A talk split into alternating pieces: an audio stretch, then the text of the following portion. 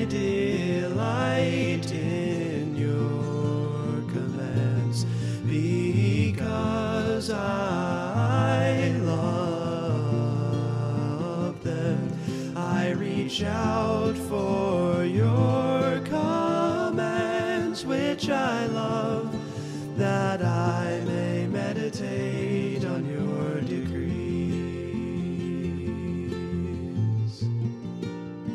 Welcome to the Stone Pillar Podcast, where we explore the teaching ministry of uh, South Paris Baptist Church. I am your host, Dane Sampson, and today we have a special guest with us. Yes, we do. Um, I'm I'm the co-host uh, Brian Wilbur, and we're joined uh, by Jonathan Vail. Uh, welcome to the podcast. Hello, glad to be here. Yeah. Um, uh, so the the kind of the the, the thing that inspired uh, bringing Jonathan on today um, is that uh, very beginning of this year, 2024, you released an album, music album uh, with with 17 songs, and uh, I just want to start off in all seriousness by uh, commending you for for this work. I mean, you know, to have to have a you know to have a body of work that is compiled together um, is a it's it's a it's an achievement. Uh, it's a lot of work, and I you know I really I really appreciate the album, uh, both the both the content and the music. It's it's it's uh, it's enjoyable. It's enjoyable to listen to, and it's it's and it's you know very. I think you used the word substantive. We were talking on the way over here. Very, very substantive, uh, you know, in terms of the content. Um, so so thank you, thank you for thank you for sharing your work. Well, thank you for listening. Yeah.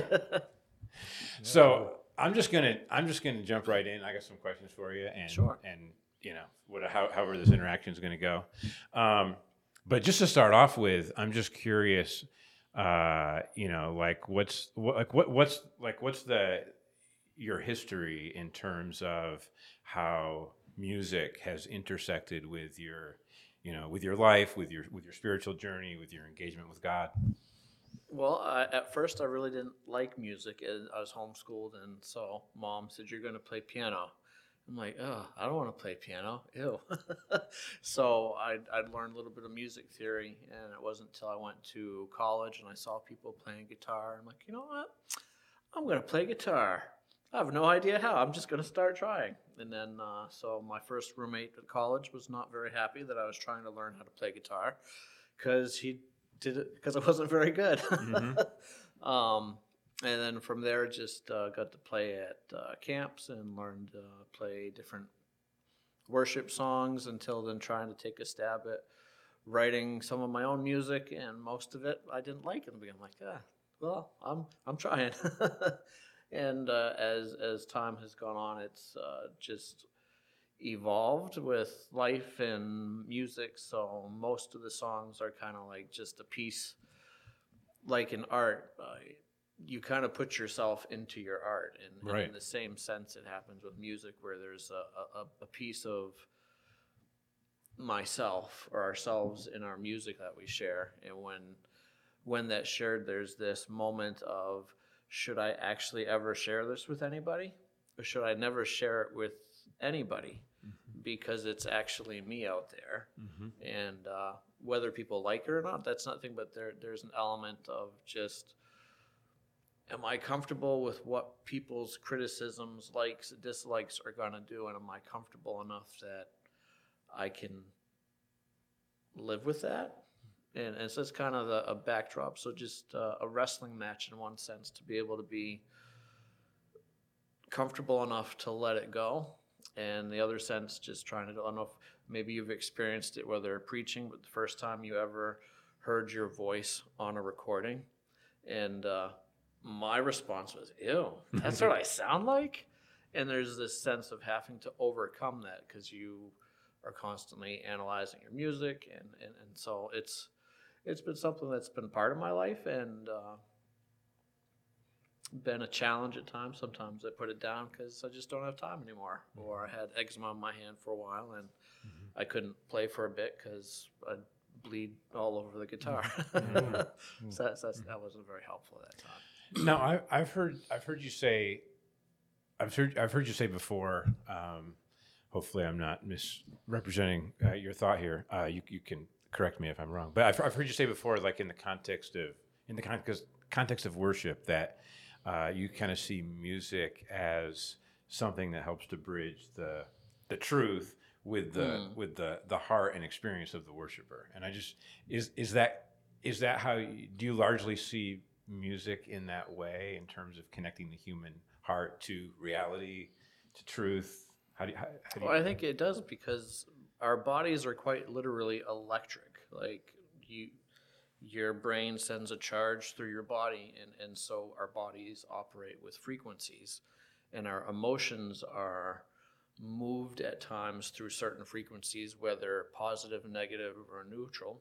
And so music has this sense of amplifying what we're doing. So whether you're a skilled musician and you can, um, I'm going to use the word manipulate, but manipulate has kind of a bad connotation. Manipulate's neither negative nor positive. It's like you manipulated a sculpture. It, Sure, it's not sure. good or bad, but it often carries a negative connotation. But the same thing works with speech. Someone who's skilled with his speech can articulate and communicate to people in a way which really touches their heart and their soul because he knows how to use his craft. And I see music and words kind of the same thing. If we can become skilled, and, and just like any skill, it can be used for good or it can be used for evil. Um, and music can be used to kind of break down some of those barriers that we have in our hearts. and we We're not willing to forgive somebody, and sometimes some of those deeper tones can evoke something combined with a message and put that together with the Holy Spirit, and you've got a, a, a nice right hand hook coming at you with positive things that, that can happen. So mm-hmm. I see music as a powerful tool. Um, even you go back in scripture, I think it was Elijah, whenever he wanted to prophesy, he'd call the minstrel before he needed to prophesy. So, in some fashion, hearing from God for Elijah required the frequency of music in, in, in, some fashion. So, so there's more connected to music than maybe we often are willing to think about, just mm. because maybe we just don't. Mm-hmm. H- How has your spiritual journey informed your musical inspiration, or vice versa? How has your musical inspiration informed your spiritual journey? I think it's kind of like a, a hand in hand thing. Some days one pulls the other. Sure. yep. So there are times when maybe we're so hurt or broken that we can't think of anything to say or process. Mm-hmm. And sometimes the music comes in and offers a helping hand, and then other times it's the word itself or a life or a friend that kind of pulls back and then that that music get the, the, word gets interfaced with music and, and kind of just drawn back and forth. I mean being influenced by other artists um, most times i'm influenced by artists who who really have a passion for god's word truth and are authentic themselves so like you can tell when people are fake like you've got like this internal radar when you've got you, you see someone up there and like ah, that, that that that's just kind of showy then there are those people who are just like they're just being the person god made them to be and they're shining and that, and that resonates on a level which I don't know that I quite know how to describe. I think if we experienced it, you would. When, when, when you experience that resonation of someone being authentic, it's almost like it whispers to the inner heart, and you're like, oh, somebody's speaking to me, and I can hear them. So I know that answers the question, but it, it's Sure, kind of like a a tug back and forth between kind of those those uh, different types of experiences. So when when making your music, it sounds like you're you're you're pushing for an emphasis in in being authentic and authentically portraying His word. Mm-hmm. And that is that that's that, that's how you would that's And like, being trying to- real, yeah. yeah. Like how how do you like what's going on internally? I guess as you're producing your music, just Uh, depends on the mode of production. Sometimes I'll have the the music is what leads something, and and I'll just say whatever pops into my head, and I'll be like, "Oh, that's great," or "Oh, that is awful. I'm not using that." And it could be coming with a metered structure, like some of the psalms in there, was there's some words here I want to interpose with music. Um, and one kind of dictates the other, and then then there's the work of harmonizing that so that the music and the words are cooperating. And cooperating could be the intent of a message. So if I wanted to create dissonance and chaos, because that's part of an emotion of some sort, then you could use music and words to create dissonance and chaos because that's actually the thing you're trying to create, or I'm trying to create in that moment. So it's not always that it has to be harmonious, but what's the what's the message that is being attempted to be portrayed in this moment? Sure. Yeah, that makes sense. Are there are there a, a couple examples of singer songwriters who who have made a particular impression upon you because of their ability to convey truth in a in a way that seemed very authentic to, to you?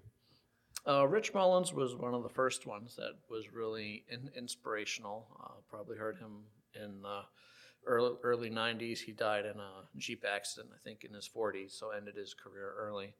Um, and just the songs just seemed to be at the right time of life, and they just made sense. And the other one is a group. They're actually a heavy metal band, so maybe more people aren't into them, but the one thing that struck me about them is that they were passionate about the gospel. They were passionate about His word. So if you listen to anything from Disciple, um, they even have a song which um, is is a musical melody of one of their other songs, and he just lays out the gospel, mm-hmm. like just who Jesus is and who Jesus came to save, and that was what really spoke. It wasn't mm-hmm. so much the music; it was the love that they had for Jesus and his word and that that mm-hmm. kind of superseded the music that they would take a concert and you know what we're, we're, we're just gonna talk about your need for jesus for 30 minutes. It wasn't on the schedule but that's what we're about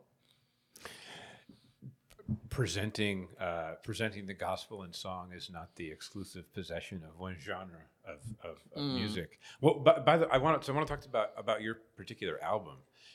Let's just start there. Uh, wh- Shards of genre? essence. yeah, yeah, yeah. So yeah, the al- the album is Shards of Essence, Be Still and Know. And I actually want to ask you about the title, but well, how would you describe the genre of, of, of, of your album? Um, it's it's kind of a mix. Uh, my previous albums that I've done with other people was called a collage, and I've often tried to do things in different styles just just for the fun of it. Mm-hmm. Even if I stink at it, just like, all right, can a white boy rap? Well, that was the name of one of our songs, White Boy Rap, and it was just a funny, silly song. And ironically enough, that's one of the songs that continues to get played in maybe secular world places all over. Like, Wow. not a lot, but I'd almost like to be there and just listen to, well, actually see somebody's facial expression when they hear this song, which is on their good rap channel, which isn't good rap. um, but so they're different styles. So I'll just try um, acoustic, rock, sometimes folky, um, and kind of swings back and forth. I've tried some bluesy stuff. Have tried. Uh, there's one song has kind of a 70s feel to it. Um, so just like to experiment with different stuff, just to see what it does. So I don't know that I have a style. I guess maybe Yeah. if I settled into one, maybe, but I haven't really settled into one But it's a, a, at, blend. at, a at this blend. point. I like to just Yeah. try different things and just see Yeah. see what it does. So the title, Shards of Essence, Be Still and Know, many of us would be familiar with Be Still and Know, assuming it's the biblical reference. But Shards of essence. What what, like, what are you trying to communicate in that, those three words, Shards of Essence? I think just the raw essence of our being that um, in our world today, and maybe it has been for a long time, but but it seems very evident that people are hurting on levels.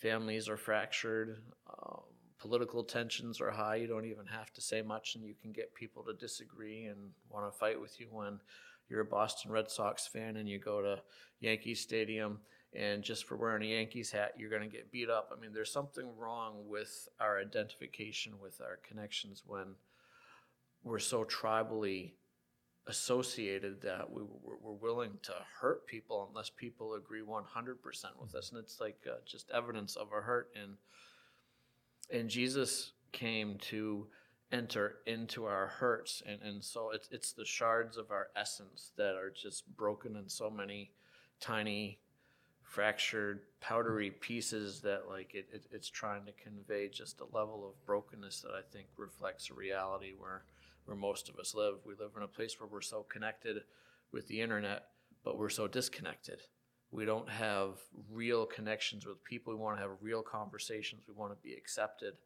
we want to be able to ask questions that are really deep in our soul, not because we want someone to judge us for not having the right answers. We just want to be able to engage, and we don't have an outlet or a place to do that. So it evidences itself in brokenness and hoping that people can see, even from the title art, that, you know, that's what Jesus is doing. He's got his hands out there to catch the shards of our essence, and he just holds us. Mm-hmm. He doesn't fix us necessarily. He just sits with us in our brokenness until we're ready to work with him and partner with him in being put back together. Yeah, So- I, I like that. I like that analogy, that that picture, the picture literally, not just a picture metaphorically. you want to show that? That that that would be kind of neat to see, because uh, um, I, I think that one is not just is it excellent art, but it illustrates. It's a good illustration of what you were just describing. Put it up Oh. here. This is. Uh, uh, So you got two hands and what looks like a pane of glass that has been shattered into a million separate pieces. Are, are- whose hands are those in the picture? I would see them as being Jesus's hands Yeah. Okay. coming to hold us. And the, all the, the album have a second one. This is not. This is photocopied art, which is not nearly as good, but it has one of the earlier things, uh, art things. So it shows shards of essence and a name written here on the side. I don't know if that was the only other one I had. I don't think I printed anymore, This but a local artist. yeah, this is a friend of mine from 20, wow, how, how long ago? Like 35 years. So I've known them since I was probably five years old and they went to art school and just become a close friend of our family. Uh, Shelly is her name and uh, Shelly Parks now. She does a great, great work with artistic stuff. And I would just talk to her and I'm like, hey, I'm trying to do an album. Would you be willing to draw something for me? I'm like, well, how could we create something where you have like a heart like shattered and broken, but like, and then through dialogue came up with what is is now here at That's this point. great. I think it's a So- great, great visual and uh, and a poignant one too, because I mean that's really very relatable. Like all the things that you just described, but like we we all are broken in some fashion, Mhm. and if it wasn't for the loving hands of Christ healing us, we would be like you know like a thousand individual shards of essence. Yep, yep. yeah. So that's cool. That's that's pretty neat. Um, that's pretty neat. That's there's a there's an artistic quality just in the title and the album art that I, I appreciate that. So you've got so you've got the shards of essence, these sharp fragments of our brokenness that's conveyed in the in the in the the album graphic. Um, and I just want to I want to I I have in front of me uh, the description that you wrote for the album. I'm just going to read that, and I want to ask you a question about it. But um, you wrote for your description. Um, Pain is something we all experience. Sometimes we never find any comfort or healing. I share with you some of my journey in song. There are ups and downs, ebbs and flows. There is hope, and I am finding it comes when I am honest about where I actually am. When we acknowledge where we are, then we can start to discover the beautiful gems that were made to be a blessing to the world. And I'm just, I'm just, I guess I got a couple questions, interrelated questions here. W- One is, um, w- are we like, let's say, particularly in a church context, although this is relevant, you know, to humanity as a whole, but in a church context, are we are we comfortable with with with lament, with songs of lament, with lamenting our our brokenness, our pain, our sin? Um, w- why is it often so difficult for us to be honest about where we actually are? Just feel free to comment on that.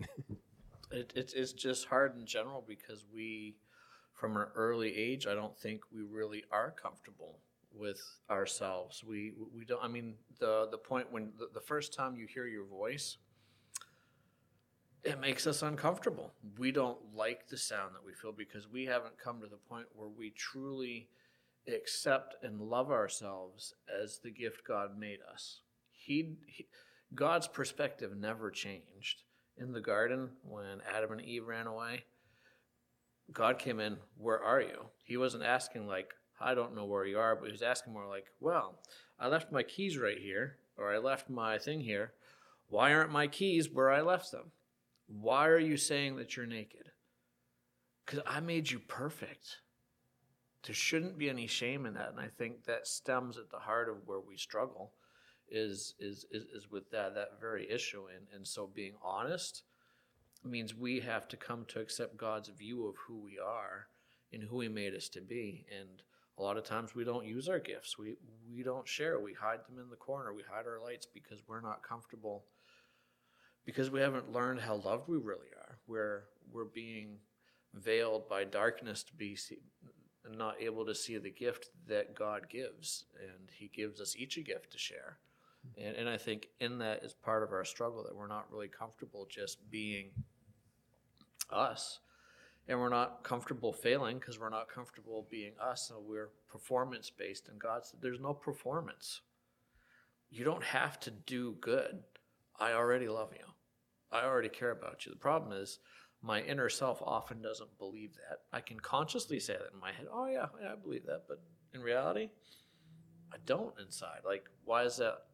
The reality is that inside voice is like, no, that's not really true. That's why the anxiety is still here, or that's why this is. That's why you're still scared. Because if I really trusted him inside and out, then there wouldn't be space for fear. But the reality is, we wrestle with getting that inner voice to to believe um, and so to be able to be honest, it's really hard because then we have to just accept people where they're at and not trying to fix them.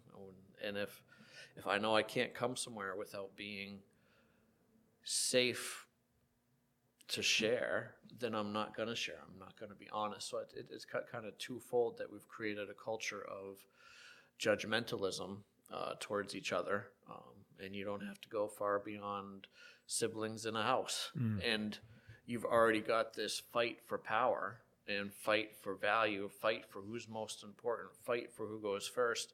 That the best way to do that is to exploit the weaknesses of my other people and put them down. And, and until we find a way to have inner strength to overcome that, we're going to find all sorts of ways to alleviate our pain and suffering, um, and ergo, drugs, alcohol, addictions, power, money, activities, sports. We chase all of these things. Not that those things, well, drugs may be not being used properly, but most of those things aren't necessarily bad things, they're just being used improperly. Mm-hmm. What like what would it look like for and this open discussion here. Well, like, what would it look like for the church to uh, our church or or, or any church um, to to you know more deliberately incorporate songs of of songs of of lament, whether it's whether it's lamenting our sinfulness or whether it's lamenting um, just the the the brokenness and pain of the fall of the fallen world. Like what what because it seems like we I would say we do that infrequently but I would say it's also very it would be very beneficial because it connects with like where we actually live, what we actually experience. So what would that look like? Hmm. I think songs of lament are exceptionally important because we live in a society that has reason for lament. But it's going to be uncomfortable because in order to lament, you need to have a, a, an understanding of what that sin is. So you have to actually look at the sin and it's more comfortable to put the blinders on and obscure ourselves from looking at the sin, um, to avoid gazing at it and then experiencing the, the true lamentation that it should cause. You know, when we understand the righteousness of God and we understand the depravity of sin, that sh- those two should come together to produce an attitude that is that is righteous and it's lamenting, um, because we are we are broken, and but we don't want to look at that brokenness. We don't want to acknowledge that brokenness. We don't want to draw attention to that brokenness, because uh, there's there's a societal perception of weakness or vulnerability um, that you know that's that's pretty valid. You, you are making yourself vulnerable in the hands of a mighty and awesome God when you are willing to lament before Him. Um, so I think it's a, that's an incredibly important thing, but also a difficult thing for our our natural, our sin nature, our human nature, because we want to, you know, suck it up, drive on, ignore it, obscure it, conceal it, deny it. You know, all Mhm. these protective measures are like woven into our sin nature, and our pride is kind of a driving force behind that. Uh, that's just kind of my off the cuff thoughts. yeah, no, I think with the, the righteousness they're having, it, it's hard to lament. So if if God is this evil dictator who's just there to punish sin, I don't really feel like I've lost anything. But if this is somebody who deeply cares about me, hmm. so it's experiencing that love with the holiness of God and understanding the sin that it caused, and it it it it, it would drive me more home to Him because it's not just that the having that relationship you know what's lost. You, you, you know that you've lost something but if i'm just separated without knowing what i'm separated from then why do i want to be reunited with that which i don't even know? Hmm. And, and and just trying to find that in, in, in songs of lament in church. I don't know i guess if we just started to endeavor to be honest um, we're a very manipulative society, even in our subconscious statement. So if I'm going somewhere, you go somewhere, and if I say, "Oh man, isn't it a beautiful day?" I'm subconsciously trying to tell you to agree with me that it's a beautiful day. And if I don't agree with you, it might feel awkward to tell you that I, I, I disagree with you. Like, no, it's not. I don't think it's a beautiful day. No, there's tension. Right, and there's this sense where we are constantly, and, and I'm not ma- making a dig at that. It, it- it's just showing the reality that we're on this constant mission to make people agree with what we have to say, as opposed to coming to people and being on discovery, and to find out, well, what treasures did God make over here? He made this treasure here. He made this treasure here. Well, what does that treasure do? Let me find out about that treasure. Um, and if we're on a treasure hunt, and we realize that we're valued, it's easier to process those laments, um, to be able to share those songs because it's not just in a body of people we're sharing. mm, Excuse me. Um, we're sharing our woes and our feels with people that we can trust, but we don't share our woes and things with people that we think are going to throw apples, knives, and stones at us. Right, right, That that's just not going to happen. right. So, I don't know if that helps answer the question, but but those backdrop fillers kind of need to be there to help make lament possible. And there's just a sense where we have to listen to each other more than we want to speak to people.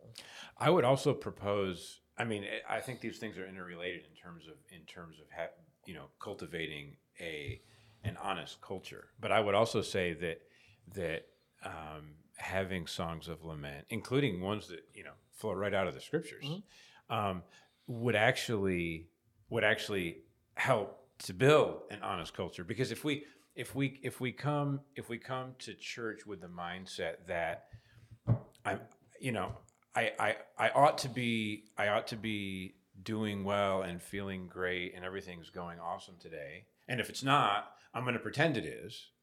Whereas if we're coming to church and among other things, we're, we're, we're confessing sin, we're, we're aching for God to show up in the midst of our brokenness and we're singing songs along those lines, then that, that could help to, oh, these people, these people aren't pretending that everything is always awesome. Like they're like they're in touch with reality.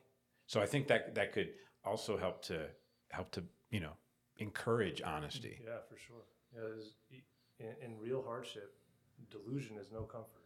I mean, it, it No. maybe for the short term, but it's it's it's a facade at its core, so it's not going to have the substantive staying power that is necessary in true hardship. You know, there's you can't put on the rose tinted glasses in, in, in genuine hardship. Well, And then maybe it's hardship, maybe it's sin that produces hardship, maybe it's the situations around you that produce the hardship, whatever the case may be. Um, you know, I do see there's a relationship between lamentation, lamenting, and repenting. Um, Yeah, and these yeah. things dovetail together, um, th- though not synonymous. They're they're very connected, interconnected. Um, and we do a disservice if there's like real hardship in the world, and we put on the rose tinted glasses and just pretend like like like uh, ostriches with our heads buried in the sand that the, it's not actually real, it's not actually happening. Uh, that doesn't do anyone. That doesn't help. Uh, Sometimes things are just lousy, and and it's okay to to acknowledge that they're lousy, um, and then to bring that lousiness before the feet or the hands, in this case, of the one who cares and can heal that that hurt in the heart, and maybe remove the lousiness, maybe not, maybe provide grace to deal with the lousiness, which I think is even more superior than removing the lousiness. I- Is the is the um, you you you you are evidently uh, drawn to the Psalms. Uh, you know, Yeah. three three of your three of your three of your seventeen songs on the album are are uh, you know uh, rendering uh, you know the eight verse stanzas in Psalm 119, and then also another song incorporates Psalm 23, and perhaps there's even other uh, references as well. But at least those four songs stick out as being heavy, you know, psalms. And um, are you? Do you find yourself drawn to the psalms because of the like authentic, you know, seeking after God and wrestling before God? Um, not actually as much. The, the the Psalms were from like you know it'd be fun to just have Psalm one nineteen in song form, but it's really big, so you can't make one song. Right. With Psalm one nineteen, but there are what twenty three letters. I'm going to get that wrong, but the Hebrew 22, alphabet yeah. twenty two. Yeah. And and so what if you could take the the stanzas because they have the same letter, so it's going to be aleph, Right. aleph, aleph, aleph. All right, so all those start. So for memory for a Hebrew person, they could remember that because it was always starting with aleph for this stanza. And so what if we had a English version with music with different styles in it that that could draw people to pay attention to those words and and maybe get it to stick in us. That was it. So there's three of those in there. Maybe someday the the remaining what nineteen will get done. 19, but um, uh, call out three three three is actually Jeremiah thirty three three. Okay. It's almost word for word Jeremiah, and Jeremiah is known as the weeping prophet oftentimes. And uh, he's one of those guys who gets to give the word of God, have it burn in his bones, and have nobody listen to him. And he gets carried away in exile and brought to Egypt after 50 years of ministry. So, what was the success? The success was not around him. His, his, his job was to just tell people. He'd write the manuscript, give it to the king, throw it up, put it in the fire. All right, Baruch, let's, go write another Rewrite one. um, and this is his prophet. He didn't get success, Mhm.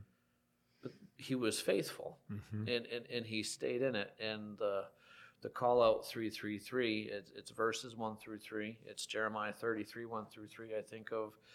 There's Father, Son, Holy Spirit. There's uh, a sense where most, I don't want to say most people, but some people would say that we are three parts in humanity uh, soul, spirit, and body, soul, mind, body. Uh, you could quibble on like how you define those things, but I mean, there, there's a sense of um, just connecting with certain things of portions of scripture in the Bible, which kind of speak to us when we're having a hard time. Um, when the Israelites are getting called to go to Babylon, and he gives them in Jeremiah the the seventy year promise that um, I'm gonna bring you back. I'd go plant fields, go have a future, and in seventy years I'm gonna send you back to this place. But I've got plans for you, plans for good. Um, and and so it's just remembering that message that we have someone who wants us. Mm-hmm. And the whole gospel is that Jesus, with the Spirit, with the Father, created us in creation, and then things went off track. And ever since, he's been calling us back. He, mm-hmm. he's just been chasing us, and his mm-hmm. position's never changed. He believes that we are beautiful, amazing creatures made in his image, and he wants relationship with us. Mm-hmm. And he's willing to chase us no matter the cost. Mm-hmm. And that's how much he wants us. And, and that so when I see those passages stick out sometimes they, they they jump out a little bit more. And it resonates because my mindset isn't always I'm down with receiving that. Many times I'm not. I'm not down with receiving any of your grace right now. This hurts too much. I don't care. I'm too frustrated. He just sits there, waits, doesn't judge until he sees I'm ready because he knows our frames. He knows how we work and he knows that broken people who are hurting don't need you to tell them that they're broken. You don't need to do that. You just need to sit with them, weep with them, hang out with them until they're ready to start a journey of healing. And so I think about those. So I'd say those types of scriptures are ones that kind of jump out and they kind of infiltrate through different parts of the prophets and Torah and in the Gospels and, and, through there. So I don't. So I kind of navigate towards those ones, and then um, just different things or just things that stick out. Maybe someone told me something, or there's a, a verse that I'm really drawn to because of the truth in that particular verse at Yeah. that moment. Yeah. One of my one of my uh, favorite songs uh, on your album is "Peace," um, and uh, maybe you can reflect on it a little bit. But just fr- from from my uh, uh, you know recollection uh, of because I've been listening to it, and my recollection of what you're doing there in in in "Peace" is you're kind of going through. Uh, Psalm 23, kind of singing it in, in three parts, and then after each part, you're kind of you're kind of uh, uh, lamenting or acknowledging the fact that though there's this beautiful you know promise in front of me nevertheless in this moment i'm i'm not feeling peace you know and then and then after you've gone through psalm 23 then you you know then you kind of you know look forward to the promise of the lord's coming but then why do we have to endure all this all this hate this lack of shalom in the present and then you then you shift over to a portion of the lord's prayer uh, you know your kingdom come and uh, just real, really well done. Like I, I really i really i really appreciate the the interactive engagement with scripture and here is scripture but here's what i'm feeling and so maybe Actually, that song was composed during 2020. Haha, shocker. Okay. COVID song. okay the covid inspired song Where did peace go? Why did everybody just lose their minds and stop seeing each other? And and and and so whether it's end times, you pe- the- there's those who look at the rapture and think I'm just going to get out of here, and but that that that's not the message that God has for us. Even if God is going to come with the rapture, my mission should still be blessing and bringing shalom to people. And it shouldn't be a hope just to run away so I can just see ya, suckers. You guys are all just gonna burn. Like, wait a second, that that's not the message of shalom. That's not the message that, that God gave. Yet so often in my heart and my actions, I think that's what comes across. And, and, mm-hmm. and that's that's shameful that my inner voice will say that, but my my head voice says I don't say that, but my inner voice and my actions shout that to people who watch my, my actions. So it's kind of a wrestling match between uh, the Lord is my shepherd. Uh, you're talking about the lamenting for peace that isn't here, and and then like we know He's coming back, but yeah, I got to get comfortable with staying. There's there, there's this tension between and, and I don't know how else to, to phrase it. Maybe someone else can phrase it, but but but this conscious decision of what I think I want, and then the inner reality of what I'm experiencing, um, and, and trying to get those two to become one. And in that process, it's it's really messy and um, not easy. Yeah, no, and and I mean that is that is so much of the actual challenge of sanctification anyway, the process of growing in our walk with God because because if we're honest, then there often is a disconnect between between what the word declares to be objectively true and my own experience. So somehow, like that's got to get resolved, and I need, I need, I need to grow into what God wants for me. But if I, if if I if I just sink inwardly to just my own subjective emotions, and that's just where I camp out, well, then I'm kind of I get lost in myself. But if I, but if I just like you're talking about like the head thing, like if I just put my head in the Bible and tell my tell you know tell my tell myself over and over again what is true, but my my heart, my mind, and my will aren't really being caught up in that, then then then you're then it's just talk can become hypocritical. So the marriage of those two things is is largely the task of you know for the truth to actually truly transform us in the depths of our being. Mm-hmm. Isn't that what we all want as believers? I hope so. Yeah. I hope, I hope Depends so. on the day. Well, I I see our need to be strong and courageous as an active command that we should be growing in, and we are, you know, we are all growing. You know, no one is mature the way he ought to be mature, and we're all growing. And in growing, there is pain pain is a natural process, a natural part of the growth process. It's not supposed to be easy. It, it's not easy on purpose. Like it's meant to be hard. It's meant to be a challenge. We're meant to require His grace in order to endure and to be strong and courageous. Like we need His grace in order to do that. And in in the need of that grace, we we start to grow in maturity as we ought and as we should, and as we've been shown. And for me, I, I see a lot of that stemming from that that that command to Joshua to be strong and courageous. And uh, I think that um, we we all would benefit from adopting that in our own lives, um, because that that strength, that that being strong and courageous, is what I mean by that is is the walking in faith obedience it's not comfortable. Like this, this sermon series that you've been uh, expounding upon, uh, um, none of these things are easy, no, they're not. and, and that that's good. A- And it's easy for us to say because it's not easy, it's bad. That's that's like very like natural, and, uh, but that's not the case. God has made it hard, and He's put it there so that we can walk in faith, obedience, and grow in strength and courage. Um, and I think that that is,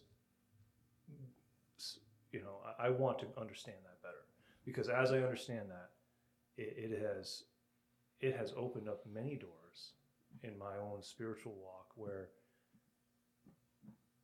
maybe it's not so bad that it's hard. Maybe that's really not the problem.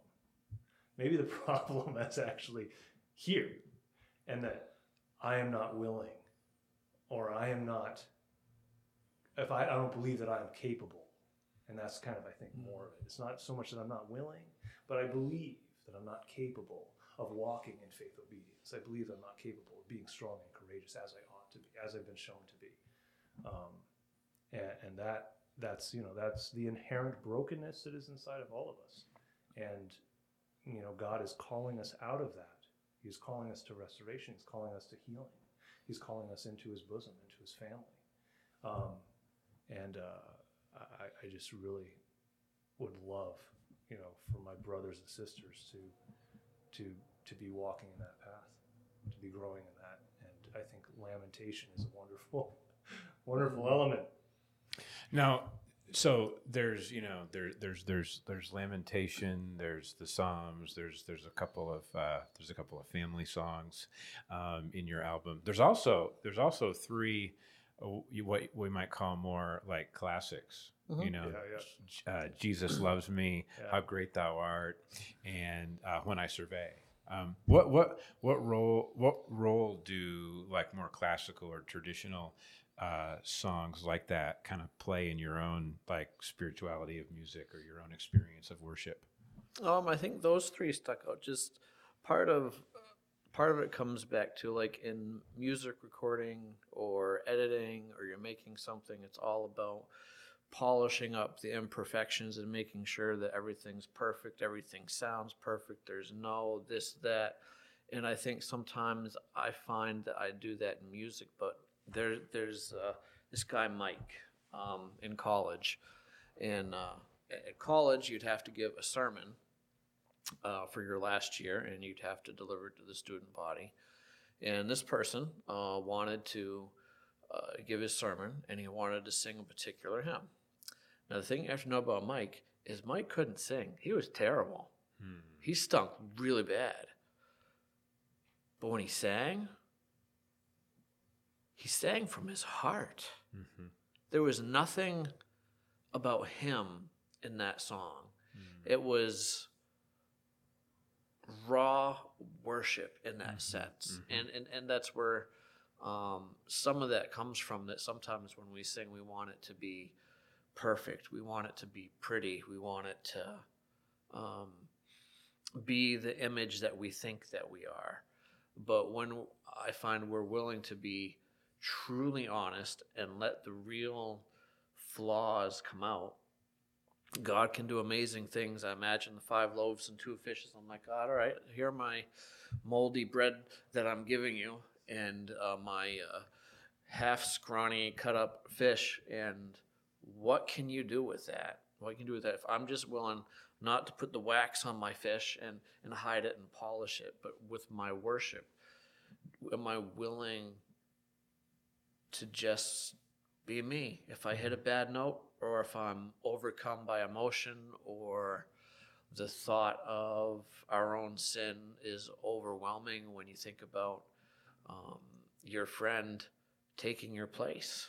Um, are we willing to let that hang out there so that somebody else can see?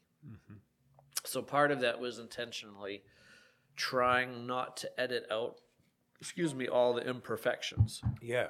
Yeah. and let God do with it as He sees fit and mm-hmm. trust and, and just, all right, I'm just going to put it out there. Mm-hmm. Does that mean there was no editing and no polishing? No, there was editing and polishing. Mm-hmm. However, there was an intentional attempt to to let those things be there. Um, hmm. Jesus Loves Me is such a classic song. It's so simple and the message is so profound. I think that we forget that the message is there. Mm-hmm. You see, Jesus loves me. You're like, yeah, yeah, yeah. Yeah, yeah, yeah, whatever. Yeah, yeah, yeah. Yeah, I already know that. No, we don't know that. That's the problem. I can say it here, but I don't believe it in here. I, I hear it, but I don't believe it. And, and we can say we believe it, but the reality of our life says otherwise. And the the when I survey has that same feel.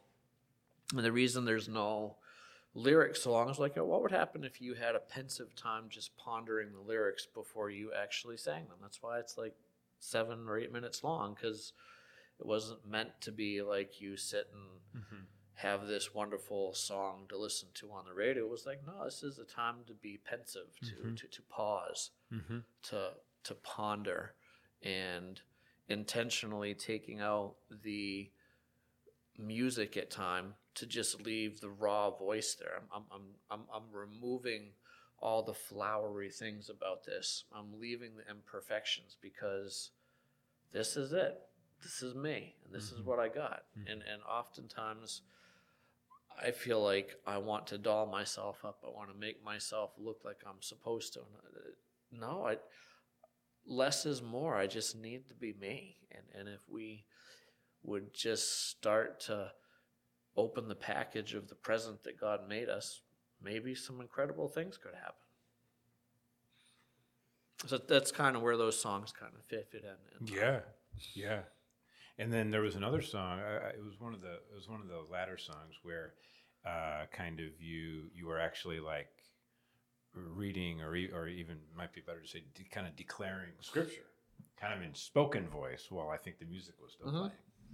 Yep, yep. So, not not a chance. My dad had a poem of sorts that he kind of wanted to have written, so I butchered it and put it in a song. so it's, it's no longer in its normal format, but it has that idea there, and just taking um, the portion in I think it's the, the passage in Jeremiah twenty nine eleven, but not just for I know the plans that I have for you, plans for good, for hope and a future, but to take the context of that and to read that into it, to take the context of Romans that was that all things work together for good to those who love God. All right, but what's what's the greater context of that, and try to read a little bit more into that with the Yeah. music and Yeah. and hope that um, nothing happens by chance. I mean, God is the master of the dice. If He wants you to get sevens, you're going to get sevens, and if if if not, then you're not gonna. So Mm-hmm. He's there aren't chances, and we still get to choose, and so there's a, a tension Yeah, that, try, God wrap- try wrapping your head around that one. Yeah, God says you can choose, and I'm in control, and both are 100% true. Um, you want to, I mean, se- uh, people have quibbled over that for, for years. Uh, Maybe it's just because we don't sit well with just trusting Him when He says stuff. I'm like, all right, well, He said it's true. He said that's true. I've no idea how it works, but here we go. Um, mm-hmm. and and so that that was part of the song was to be able to get the scripture in connection with that concept that there aren't any meetings by chance. There aren't any detours that we have that aren't intentional. Mm-hmm. And maybe rather than being irritated by the detours that mess up my perfectly planned day maybe part of the perfectly planned day was this detour and i need to mm. pay attention to the detour that's happening yeah i'm not fixing my car today i'm going to sit on the side of the road for three hours what am I supposed to be seeing here while I'm on the side of the road as opposed to just creating all the anxiety, fear, and mm-hmm. frustration, the cost it's going to get this done, how many things I'm going to have to do at home when I get mm-hmm. back. But what is this moment for?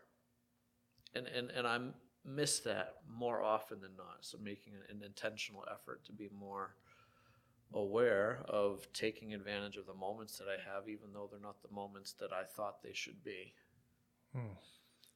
No detours. Mm-hmm. Yeah, he opens doors and he closes doors. And he is in control. Yeah. That's not always easy. Well, you just talked about it. it wasn't supposed to be easy. You didn't like that. It's You, not. you were.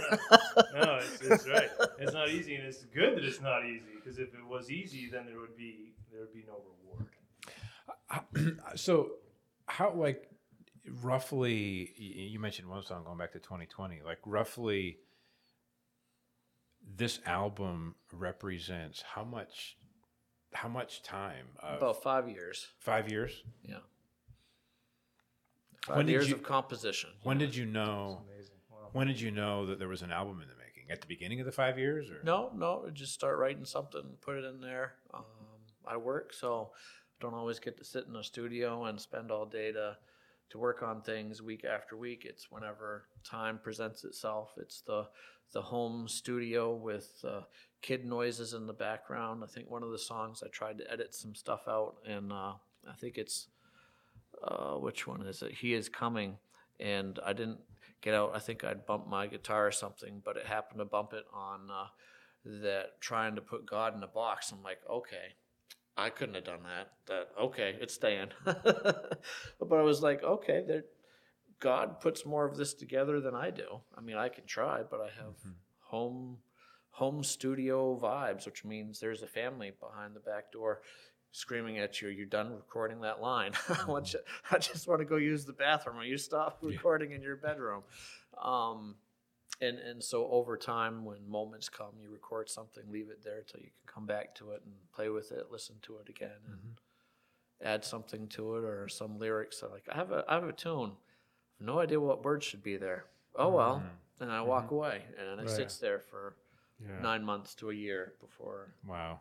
I'll come back to it, and then maybe there's a new message that needed to be written. So I had to write the music. Then God had to tell me what the the words were going to be a couple years later, and then some stuff just gets written like in the same day. I'm like, oh wow, mm-hmm.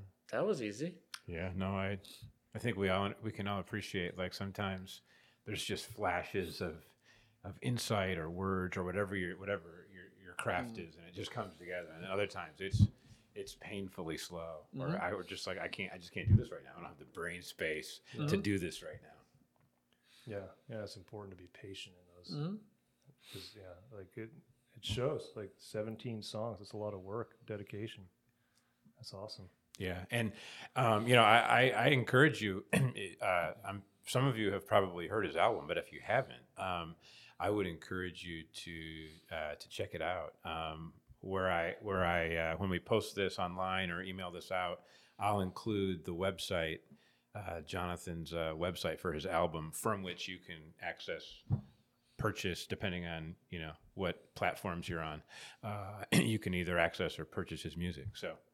Yeah. I, but I encourage you to listen to it. It's it's, it's really well done. Um, so, and are so are you up for playing a song for us? I can give it a whirl. See if my hands up. Okay. Well, why don't you go get your guitar and we'll, we'll uh, what we'll do is we'll kind of do our we'll do our little customary sign off here, and then and then we'll give Jonathan uh, the last uh, the last the last word, so to speak, uh, the last song. um, but um, we we appreciate. It's been a good conversation. Uh, uh, so it's been been good to have uh, have Jonathan um, on the podcast today. Um, as always, you know we we appreciate Caleb Lynch on engineering, Aaron Darrow with his music at the beginning of the podcast, and you've probably noticed uh, we've got a third microphone. Uh, and it's this is what you see. You see the third microphone. What you don't see is this rather sophisticated technological device over here that hopefully is working as we speak to get this uh, three microphone audio to you. Um, so and so you know somebody funds were actually donated um, uh, to purchase these items. So uh, again, this is just a team effort. You got you got any final thing to say before we Oh, let yeah, Jonathan just- come in? yeah, thanks to all those same people and, and to the donation and to Caleb and, and uh, to Aaron. And we can't do it without you. And uh, yeah, just we'll sign off with a prayer and, and John's song. Yeah, we'll go ahead and do the, do the prayer, and then we'll let Jonathan sing, and we'll, you and I will step Perfect. step aside. Perfect. Well, thank you, Father. We appreciate this time and opportunity to gather around and discuss Jonathan and his album and your word and what what how we can how we can better represent you through art. And we just really appreciate having Jonathan here. And we appreciate you, our listeners, and we just thank you, Father. And we ask that you would just send everyone off with uh, grace and your peace. Jesus' name, amen. All right. Thank you, thank you, Jonathan. We'll step aside so you can play.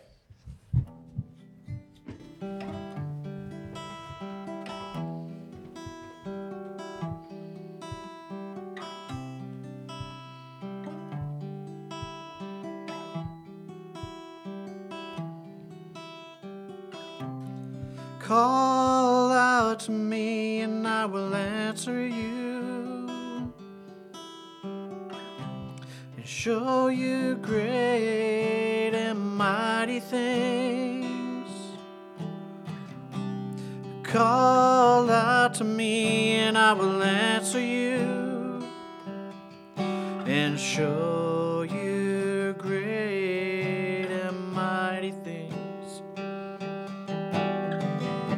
The word of the Lord came to Jeremiah the second time when he was in prison. This is the Lord